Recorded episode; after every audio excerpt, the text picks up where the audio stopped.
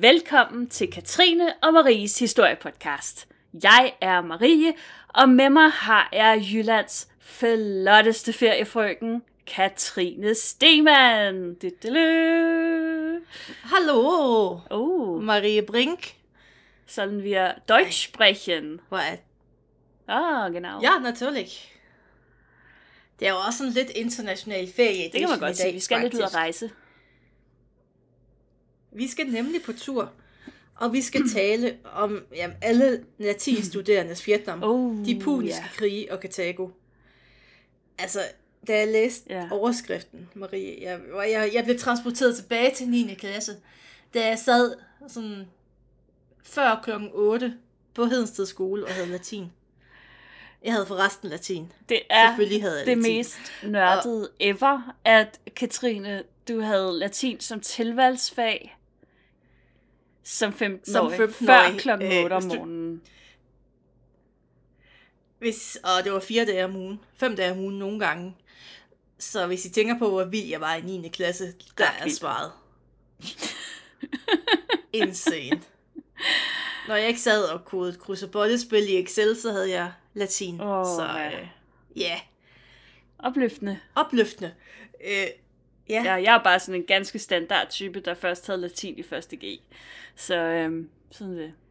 Og vi havde jo ikke om de puniske krige, fordi øh, vores latinlærer, den navnkundige Eva Toft, hvis man har gået på Sankt Anna, så vil man vide, hvem hun er.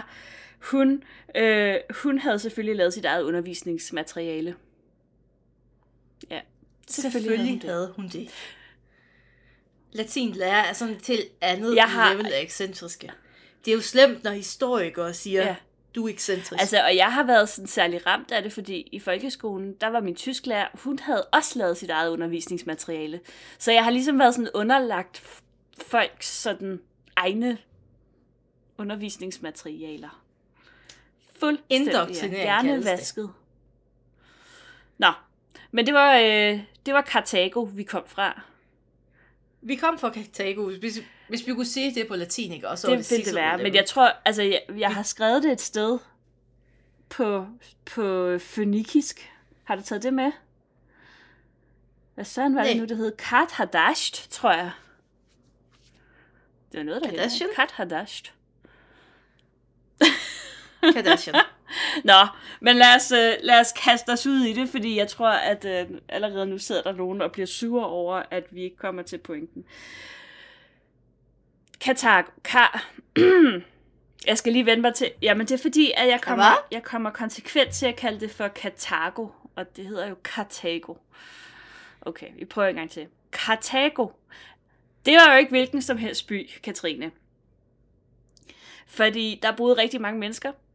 Øhm, på det her tidspunkt, hvor at vi skal snakke om byen, der boede der faktisk en halv million. Det var temmelig mange mennesker øh, i, i oldtiden.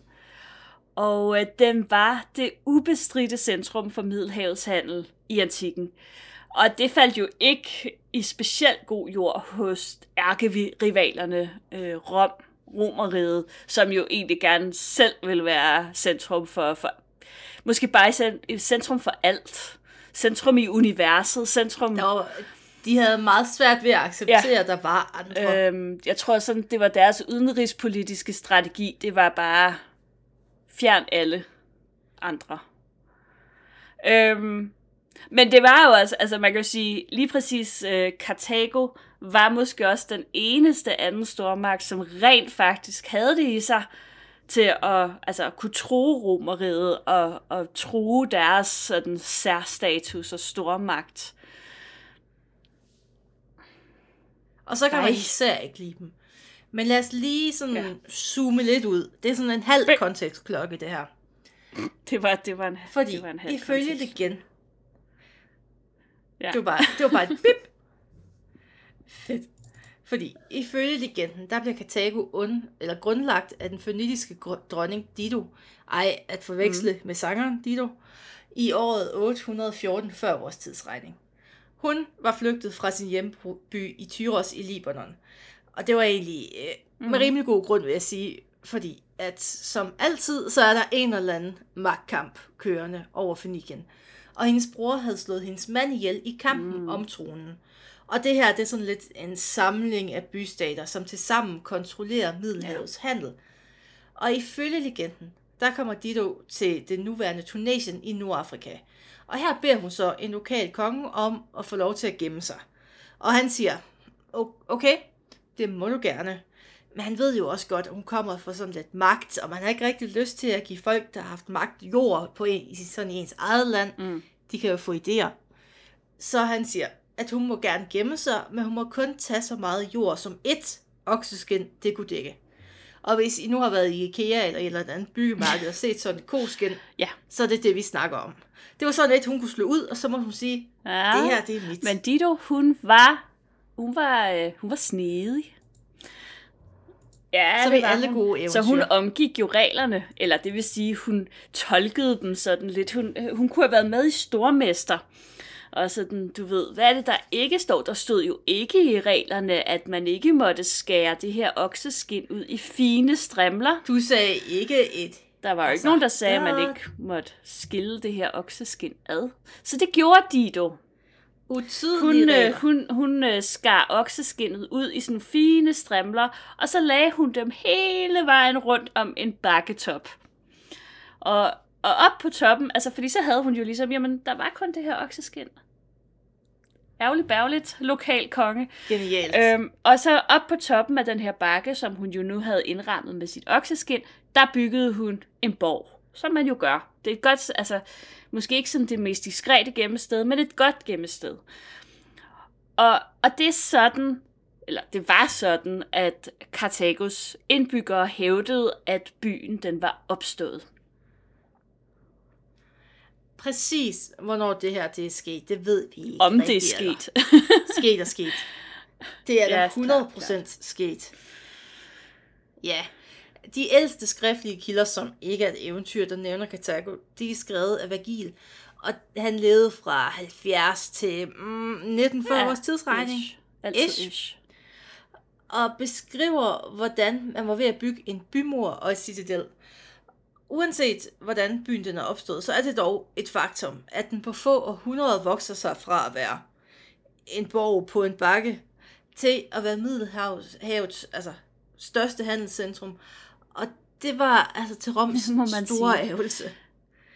Fordi øh, det lå jo taktisk godt, og der var mange mennesker. Ja, de klarede det faktisk rigtig, rigtig godt. Vi snakkede om øh, i sidste uge, hvordan at der var ligesom, der var en ting, som Romeriet ikke var specielt gode til, og det var sådan noget med øh, flådemagt. Øhm, og det var Karthago. Ka- Karthago. Karthago. Kartago. For en gang skyld er det ikke mig, der er den største. Ja. Øh, nå, men hvor lå så øh, Kartago? Øh, den blev ligesom anlagt på en sydvendt halvø. Som sagt, så er det sådan ikke så langt fra, hvor nutidens Tunis ligger. Øh, hvis man har været der på ferie. Og øh, landsiden mod nord, den er sådan beskyttet af sandstensklipper. Og det er det perfekte sted for det her ambitiøse handelsfolk, som fønikerne var. Øh, og her kunne man ligesom kontrollere strædet mellem Sicilien og Afrika. Og det var ligesom den vej, øh, der forbandt det østlige og det vestlige Middelhav. Så det var et meget, meget centralt sted at være placeret. Man kunne ligesom, ja, man kunne styre alt, der foregik i Middelhavet derfra. Og ja, så det var, det var jo faktisk lidt ligesom det, vi gør Lige præcis, senere med ja. Den der flaskehals, hvor folk ja. skal forbi, og så bestemmer vi lidt, hvem der kommer igennem, hvor Ikke meget mindst, hvor meget de skal betale. Uh, ja, den Øresundstol. Mm. En rigtig... Det kan, altså, det kan noget. Det kan sgu noget. Altså, vi har altid været godt skatteopkrævende folk. Vi kan godt lide høje skatteprocenter. Og frem til 650 før vores tidsregning, der var Tyus i det nuværende Libanon fønikernes hovedstad. Men det var jævnligt udsat for ødelæggende angreb, især for assyrerne. Det er ikke en holdbar situation, så derfor flygter store dele af overklassen til Karthago. Fordi at her, det er langt væk fra assyrerne, man kan beskytte det. Så efterhånden, som eliten flytter til Karthago, så bliver Karthago ligesom opgraderet mm. til hovedstad efterhånden. Og fønikerne, de kaldte selv Ja. byen for Kartadash. Hadash. Der er. Kartadash. Jo, Kart Kardashian, som Ja. betyder den nye by, og det udviklede sig Ja. siden til Karthago. Omkring år 218 før vores tidsregning, der ramte Karthago sin storhedstid. Som jeg nævnte tidligere, så boede der altså omkring 500.000 mennesker i byen på det her tidspunkt, og handlen den blomstrede som aldrig før set. Og det var også det år, hvor den kartaginske herfører Hannibal, han rejste over alberne mod Rom med sine krigselefanter. Striden med roberne, den var langvarig og bitter, og den endte også med en katastrofe, der sådan er med til at forklare, hvorfor der i dag stort set ingen spor er efter livet i, øh, i byen her, Karthago. Størstedelen af den viden, vi så har om byen, den stammer fra øh, arkeologiske udgravninger. Så sig lige tak til arkeologerne, Katrine. Nej, øh, de arkeologiske fund, de vidner til gengæld om en imponerende by. Den var stærkt befæstet med ikke mindre end 37 kilometer lang og 17 meter høj hvidkalket bymur. Det, det, det er Det er meget bymur. vil jeg sige. Og langs bymuren, der var der 300 tårne, mens der var ekstra palisadevægge og voldgrave sådan udenfor for at skabe yderligere befæstning. Og bymuren, den var ikke bare sådan høj og ikke noget med den, havde faktisk indvendige hulrum. Og her kunne man så i krigstid angiveligt huse 300 krigselefanter. 300 elefanter, det er jo næsten mere, der er i naturen Ej, i det dag er faktisk rigtig sørgeligt. og, fire, og 4.000 heste, inklusive ryttere, og ikke færre end 20.000 Det siger ikke noget om, hvor tæt de har stået inde i de her hulrum, men Principielt principielt kunne der være så mange. jeg ved, om de har afprøvet det. Bare sådan for at se, hvor mange der rent faktisk kunne være. Jamen, kender du ikke det, når man lige finder 300 elefanter og 4.000 heste Ja. og 20.000 Kan I lige hoppe folk, derind? spørger? Ja, Bare lige for sjov, bare lige for sjov, vi skal bare lige prøve I noget. kommer ud igen om lidt.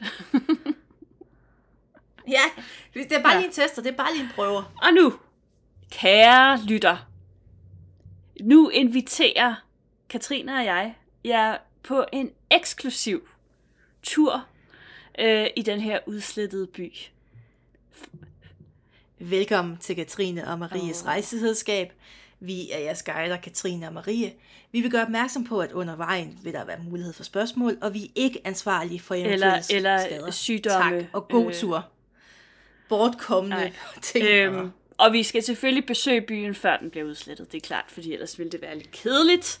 Så forestil jer nu, at øh, vi kommer sejlende mod Karthago i året 218 før vores tidsregning.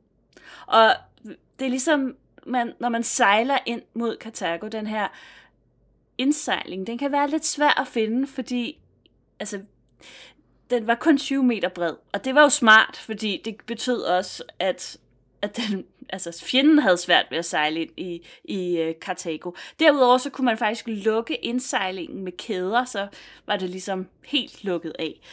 Øhm, men vi kommer altså i fredstid. Det her, det brugte man mest i krigstid, det der med at lukke med kæder. Så vi sejler jo uden problemer ind i havnen, som ligger inde bag ved den her meget høje, hvidkalkede bymur. Og havnebassinet, det er enormt. Der er plads til over 20 skibe, der kan fragte op mod 100 tons varer. Så 20 gange 100, Marie. Mange. Præcis mange. Og havnen, den summer af liv. Der er så travlt, at flere skibe, de må simpelthen lægge for anker midt i havnebassinet og vente mm. til det er deres tur. Og lidt overraskende, så er der faktisk ingen What? krigsskibe i havnen. Hvor er de Så henne? sådan lidt, what? Ja, for vi jo lige fortalt jer, at Karthago faktisk havde ret godt styr på det der med flåde. Men flåden den ligger gemt i en flådehavn ved mm, siden af smukt. handelshavnen. Og rundt om flådehavn, der ligger der skibsværfter, hvor fønikerne de reparerer deres krigsskibe. Og, men der er også byggegalejer, som sendes sådan i samlesæt til deres kolonier. Så får man ligesom sådan IKEA-skabsløsning Ja, til det var faktisk der, det startede. Man forestiller sig sådan nogen, der står med sådan et samlesæt fra Gid, jeg kunne komme i IKEA og få et krigsskib. ideen er her medgivet videre. Tak, IKEA. Og bag flådehavnen, der ligger der en stor bygning, som huser arsenal med våben. Og fynikerne, de kontrollerer også kover og tinminer i Sydspanien. Og det er jo to mm. vigtige metaller, når der skal laves våben. Så derfor har de jo altså deres egen produktionslinjer, og de kan altså give deres egen her våben, og de kan ja. eksportere våben. Big business. Big business. For, for folk, som ikke lige er skarpe i legeringer, så er det jo kover og tin, som til sammen giver bronze. Og bronze, det er jo virkelig the shit på det her tidspunkt. Man laver alle våben af bronze. Men øh, lad det ligge. Nu forlader vi havneområdet og bevæger os ind i byen med kurs mod den pulserende handelsplads Agoran. Eller Agoran. Her sælges varer fra hele Middelhavsområdet. Der er span fra, eller det kommer både fra de spanske sølvminer i vest, og der er arabiske krydderier fra østen, og rundt omkring pladsen er der flere auktioner i gang. Og ja, det er nemlig fønikerne, som har opfundet det her koncept med auktioner. Og det er alt mellem himmel og jord, som bliver solgt til højstbydende. Egyptiske købmænd, de går målrettet efter sædertræ og harpiks. Øh, så er der de libyske købmænd, de er ude efter parfume. Og så er der metalopkøbere fra hele Middelhavsområdet, som konkurrerer med hinanden om at byde højst på tindet fra Spanien og fra de britiske øer, som som sagt bliver brugt til fremstillingen af bronze. Der bliver også solgt madvarer, og her, kære gæster, mm. der kan I også købe noget. Især vin og olivenolie fra Carthago, det er populært. Og mm. det kan anbefales, og det er sådan set det, de fleste, ja. de går efter.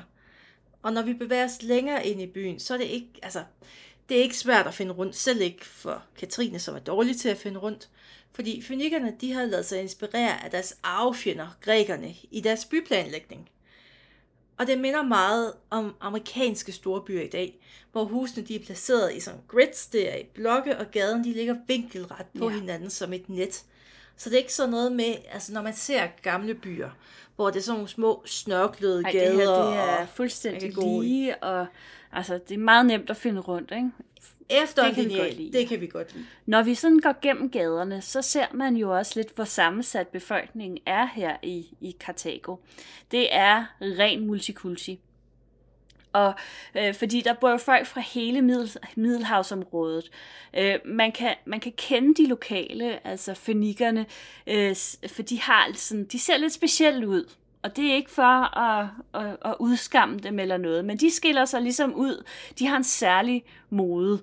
Øh, mændene de har fuldskæg, og så har de sådan flot, halvlangt krøllet hår, som ligesom holdes tilbage af en elfenbenskam. Derudover så går de med sådan nogle hvide, uldne kapper øh, med ærmer, men de har ikke noget bælte på, og det synes man var mærkeligt i oldtiden. Uh, da. Fønikerne, de kan også godt lide ansigtstatoveringer. Det kan fx være i form af en cirkel og en halvmåne, der er symbol på Karthagos øverste gud, Baal. Og derudover så bærer fønikker det gerne ja, ører og de næsering. Ser lidt, de ser sådan lidt rå ud, de her fønikker. Det er sådan ja, meget københavner ansigtstatoveringer og piercinger. Det er ja. lidt Amager Og nu er vi jo faktisk nået hen til øh, vores første stop på turen, hvor at øh, vi skal indenfor i et hus. Øh, der er en af byens sådan rige øh, fønikker, som har inviteret på frokost. Er det ikke dejligt? Hvorfor ender vi altid Men det her, det er godt, steder, Katrine. Marie? Jeg lover dig, det er godt. Det er ikke ligesom sidste gang, hvor vi var i Rom. Du løber altid efter rige mænd, Hvis de har god mad, gør jeg. Og ham her har god mad, det lover jeg dig. Øh, men først så, så viser han os lige sådan lidt rundt i sit hus, og det er ikke mindst fordi han, vil, han, han skal lige prale lidt af sit øh, private badehus, som er bygget efter kypriotisk forbillede. Der er simpelthen...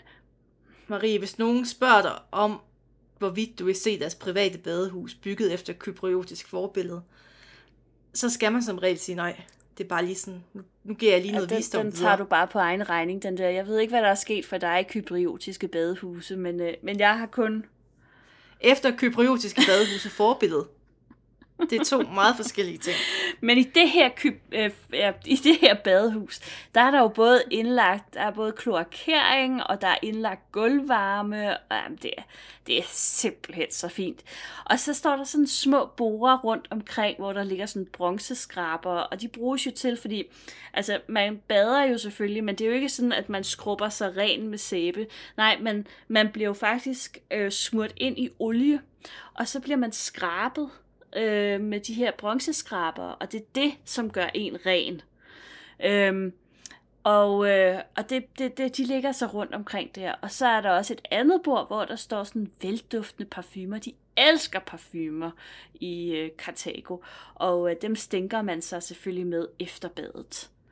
Og så viser fynikeren også øh, sit soveværelse frem. Og nu skal du ikke få nogen funny idéer, Katrine. Det er jeg siger bare, at det er den helt naturlige progression, efter man har set et badhus efter et hypnotisk forbillede. Øhm, ja, men det er ikke sådan noget, der ligesom gør en specielt opstemt, i hvert fald i sådan, øh, ikke mig. Øh, der lugter nemlig meget tungt af hvidløg inde i det her soveværelse. Det er der en god forklaring på, fordi fenikkerne de mener, at hvidløg holder skorpionerne på afstand. Så det, det brugte man til ligesom at... Det, der var rigtig meget hvidløg inde i deres soveværelser. Og så skal vi lige se over i hjørnet, der står nemlig den her en lang kiste, som er fremstillet af cedertræ. Og den øh, indeholder simpelthen familiens mest værdifulde ting, og det er jo for eksempel sådan deres flotteste smykker og ædelmetaller og den slags. Og mens Marie står i en fremmed mands soveværelse og kigger på hans smykker, så tænker jeg på det vigtigste. Maden. Og måltidet, vi bliver tilbudt, det består af grød, der er lavet på hvede og byg, og til at skylde ned med, så får vi en lokal produceret rødvin. Yes. Og selvom grød måske ikke lyder sådan mega sexet, medmindre man kommer fra det rigtige brugkvarter, så er det et fint måltid. Og så er fynikernes grød, mm. eller grød, grød, så kendt og velsmagende, at den er på mode at spise uh. i selve Rom. Og den romerske forfatter Cato den ældre har blandt andet nedskrevet en opskrift, hvor han, han kalder den plus punica, som er lavet på hvedeflager, og det er tilsat mm. ost og honning. Og den var me- mm. meget populær blandt romerske husmødre, har jeg lavet mig fortælle. Ej, skal vi ikke lave den Jo, dag, hvis vi Marie? kan finde opskriften. Ved du hvad, det kunne være sjovt. Altså, hey, det kunne være havregrød. mega sjovt at lave et romersk måltid. Jeg har lige, det er ikke så længe siden, jeg, jeg postede på Facebook en opskrift på øh, sådan, øh, sådan en slags burgerbøf, eller Roman style. Øh, jeg tager en flaske rødvin med fra Italien. eller Cartago. Der bliver også mm. serveret fiskeretter, fordi Cartago, det ligger jo ved havet, ja. så selvfølgelig er der fisk.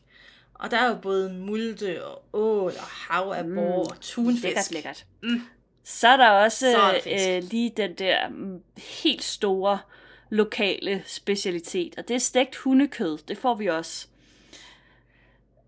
Ja, mm. man skal jo smage på de lokale specialiteter og lade som om, at det er lækkert. Øhm, men så er der til gengæld også dessert bagefter, og det, det er noget, jeg godt kan lide, fordi det er honningkager. Og, øh, og de her, de er ekstra fine, fordi de er formet som dyr. Er det ikke bare så fint? Ja. Så Nu har vi spist frokost, vi er dejligt mætte, og øh, nu tror jeg, det er tid til at gå en lille tur i oplandet uden for byporten. Det er jo meget rart at komme lidt ud i den friske luft og væk fra larmen i storbyen. Og her øh, i 218 før vores tidsregning, der er Nordafrika slet ikke lige så tørt, som det er i dag, hvis man har været på de kanter. Og sikkert også, altså det har jeg ikke. Men jeg forestiller mig, at det ligner lidt sådan Ligesom det er sådan på de, på de græske øer, sådan ruter og sådan noget, hvor det bare er sådan nogle lidt golde bakker med lidt oliventræer og sådan en lille smule beplantning og den slags. Og meget varmt og tørt og sådan. Men her, når man kigger ud over landskabet, så ser man et meget frodigt landskab. Man ser utallige haver med grøntsager og frugttræer, og der er sådan gravet små kanaler, så haverne de sådan bliver øh, øh, hvad hedder det, vandet øh, rigeligt. Og, og så er der øh, mellem de her små haver, der ligger der sådan små, fine bondehuse, øh, som er faktisk ganske fint bemalet med mønstre og nogle af de her symboler, som, som man også kunne blive tatoveret med, altså halvmånen og cirkler og sådan noget. Meget fint.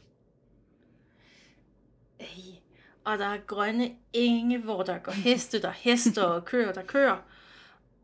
Og herfra, så kan man også se markerne. Mm. Og de er ret vigtige, fordi der bliver dyrket mange forskellige afgrøder, som både skal mætte befolkningen i byen, men der skal også dyrkes ting, der bruges til eksport. Og udover kornmarker, så kan vi se olivenlunde, der er vinmarker, og lunde med granatæbler, der dufter mm. utrolig godt i øvrigt. De dufter og også mandeltræer. Ej, Ja, det kan det kan altså et eller andet. Og faktisk, der er Fønikernes landbrug kendt, og virkelig, altså, det er bredt. altså S-tier landbrug. Og faktisk, der stammer landbrugets altså fader fra Karthago. Han Marco, han skrev omkring 540 vores tidsregning et værk på intet mindre end 28 bind, hvor han rådgav om alt fra korntyper til fremstilling af vin. Mm. Det var nok det vigtigste. Og da romerne, de erobrer Karthago i 146 før vores tidsregning, der var Magos værk faktisk blandt krigsbyttet. Og det var ganske vigtigt for os i dag, mm. nu siger jeg det bare. Fordi at de tager så de her bøger med hjem til Rom, og sidenhen så får de her italienske vinbønder stor glæde af hans bog Ja. om vinproduktion. Så hvis man nogensinde har suppet på en god italiensk rødvin, altså ikke fordi der findes særlig mange af dem, så kan man sende en tak Og til ham. hvad? Det er da de bedste vine fra Italien. Og det var jo i øvrigt der i 146, øhm, da Rom, eller romerne erobrer øh. Det er en øh, herleder, der hedder Scipio, og øh, han, han er sådan meget insisterende på, fordi det, alt bliver ødelagt og udslettet osv., men han er meget insisterende på, at det her 28-bindsværk, det bliver reddet og taget med tilbage til Rom. Det siger noget om, at ham her, Mago, han, han, var, han var allerede en stor kanon på det her tidspunkt. Man vidste godt, det her, det er noget, vi kan bruge til noget. Nå, men nu har vi vist været længe nok ude i, i uh, the countryside, En bypige, som skal dig tilbage skal til tilbage byen. til byen. og at det er tid til lidt sightseeing, Katrine. Synes du ikke? Ja, Jo, der er ikke noget bedre sted at starte end byens enorme citadel på Byrsahøjen. Bakken den er cirka 60 meter høj, og citadellet kan ses helt ude fra havet. Og for Skal vi lige øh, fortælle, hvad Citadel jamen, det er sådan et, et slags borg, ikke? Ja, sådan, hvad skal... Øh, kommunen-agtig. Jo, altså ikke- det, er er det det ikke er rigtigt nok. Det er jo sådan det? altså det er bygget lidt som en fæstning, men det indeholder en hel række forskellige bygninger med forskellige funktioner, og det kommer vi jo tilbage til lige om lidt. Øh, Så du kan måske godt sammenligne det lidt med, med kommunen, eller Kulturhus, ja, stat. Øhm, Bare lidt mere Ja, statligt. der er alt muligt deroppe, ikke? Fordi når vi nu... Vi skal lige op ad den her meget stejle gade, fordi bakken er trods alt 60 meter høj. Øhm, og, og langs med den, så kan man jo lægge mærke til de her meget fine højhuse, der ligger her. Ja, man har faktisk højhuse i Karthago. De er op til 6 etager høje. Øh, det er en chat. Det må man sige. Her sidder jeg bare på fjerde sal Yes. og tænker, wow. Det vil sige, at vi faktisk lige har set Karthago Skyline. Ja, det har vi. Og heroppe på Citadel, der ligger byens største tempel, som også huser byens arkiv. Og det er også her, at byens senat mødes for at debattere politiske spørgsmål. Og så ligger mytteriet man- også heroppe. Så man, Og desuden, så er der... Nej, jeg vil bare sige, så, så Ja. der har vi jo allerede det her med en samling af forskellige funktioner, ikke? Med både det religiøse og det politiske, og så også det økonomiske med, med mynderiet. Men det vigtigste Ja. ja. for vores turisttur, Marie, det er jo, der er en smuk Ja. ja. udsigt over Middelhavet. Så folk får lige 5 minutter til selfies, Yes. og så er det videre. Der kan også pøses, købes postkort. Og vand og mærkelige dimser fremstillet i Afrika. Du kan også få lavet Ja, lidt maleri. med, graf- med sådan graffiti-maling, spraymaling. Måske det er udsigten, eller også er det forsvarshensyn, der betyder, at nogle af byens rigeste familier også har slået sig ned heroppe. Man kan se nogle af Kartagos største og mest luksuriøse ejendomme ligger op på det her citadelområde også. Og så går vi tilbage mod havnen. Og på vejen der passerer vi flere templer, som ligner de græske templer.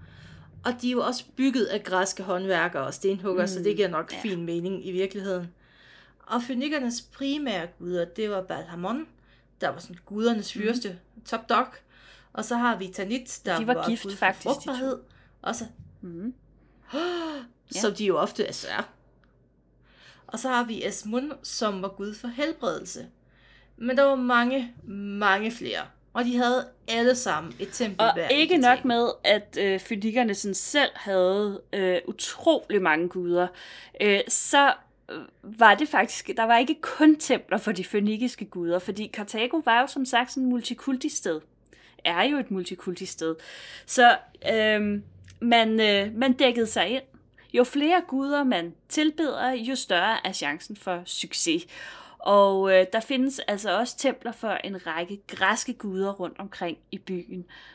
Og når man går forbi de her templer, så ser man, at de også fungerer som mødesteder, og det er sådan især forskellige broderskaber, som holder sammenkomster i de her forhaller til templerne, og man kan tydeligt høre, at de ikke holder igen med vinen. Folk Præcis. efter vores hjerte. Og langs med handelshavnen, der ligger der et stort tempel med et tilhørende gravkompleks. Og stedet kaldes Topet, og her foregår nogle af flygernes mere dystre ritualer, nemlig børneoffringer til gudeparet oh, Baal og Tanit. Og det er jo altså meget okay. kær tradition for mig. Det er meget bedre end grisefester. Og ifølge kilderne, der tør finikerne til børneoffringer i svære tider. For eksempel efter et militært nederlag. Og det er hovedsageligt byens fineste familier, der offrer deres første fødte. Det er ikke sådan noget jo, nej, krat, man være, samler op for gaden. Prinser det skal være et barn med værdi. Eller sådan nogen, ja.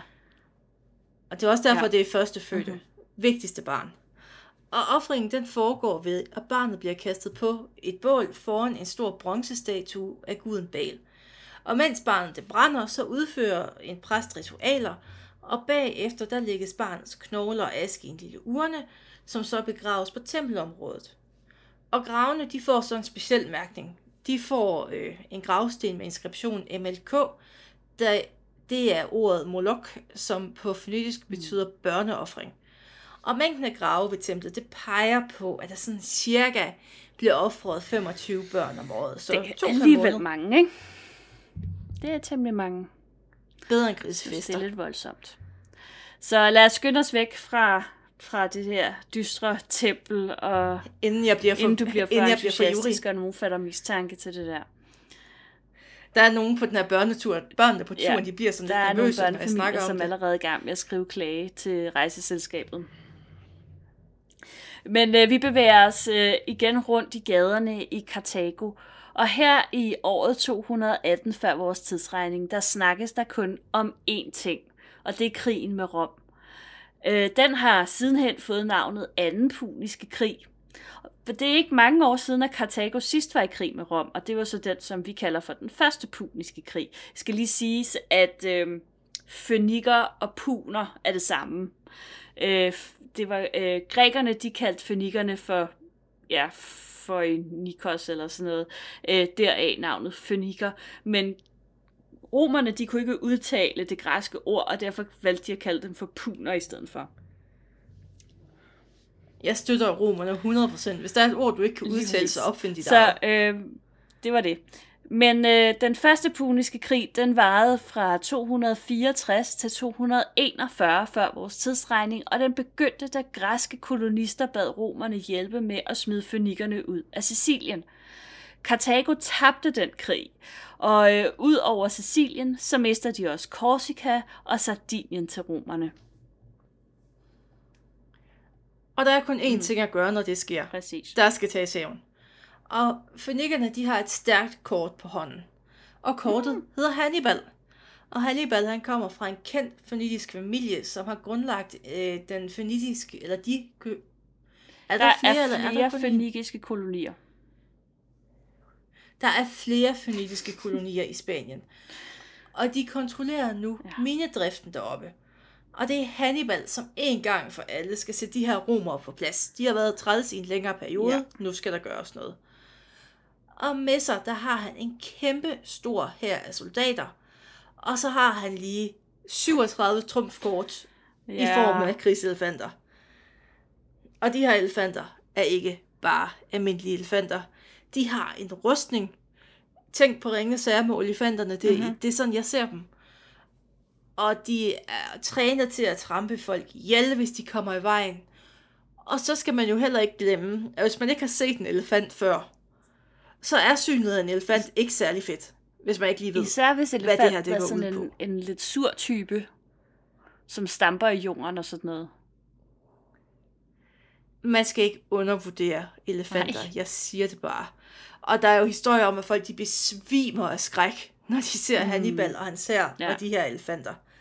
Det er Ja. ikke noget for dem. Og, og den anden puniske krig, den ender faktisk med at vare i 17 år. Og det er en temmelig lang krig. Øh, og, øh, og til sidst så taber Hannibal altså slaget øh, om Italien, og romerne de tager en grusom hævn. Udover en øh, økonomisk erstatning, så skal fønikerne afstå våben, krigsskibe og alle landbesiddelser i Afrika på nær selve byen Karthago.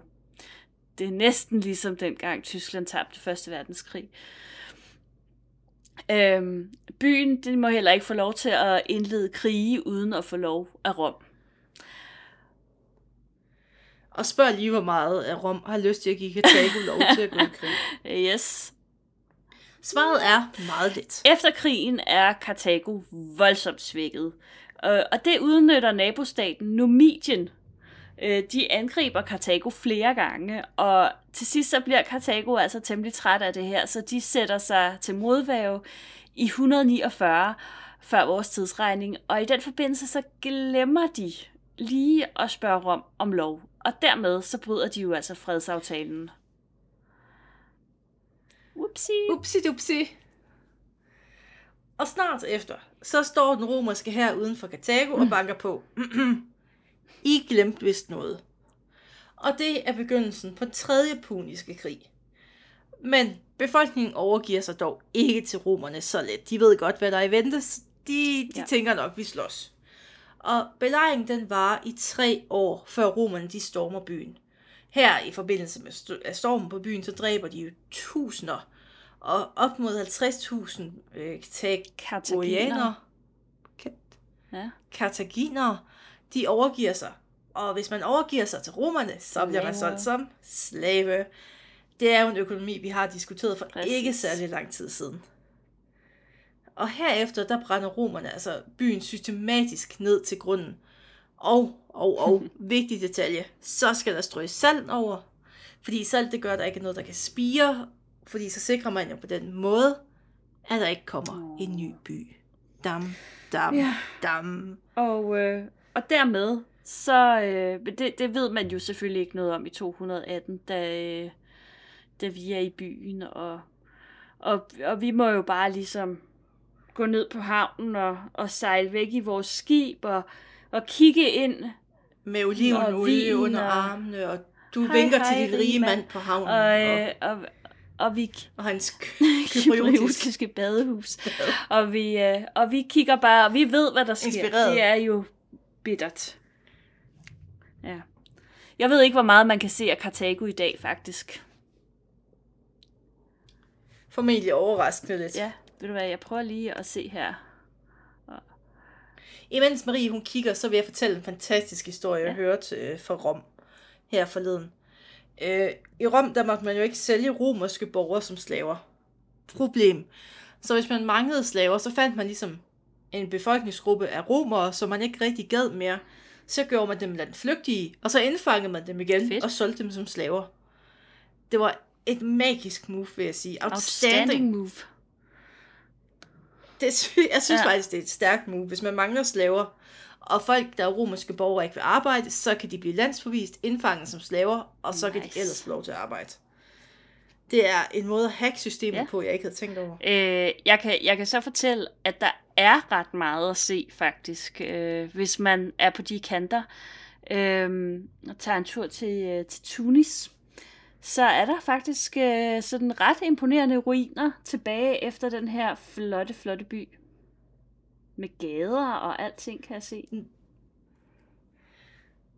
Jamen, hvem af os ringer til Så laver vi en tur så- til Karthago. som er... Især hvis jeg må ofre de der trælse Ja, det bliver så måske nok lige et problem. Ikke hvis I har rejseforsikring. Og med de ord. Tak. Tak fordi I lyttede med. Hvorfor ender det altid med at slå børn ihjel i vores afsnit? thank you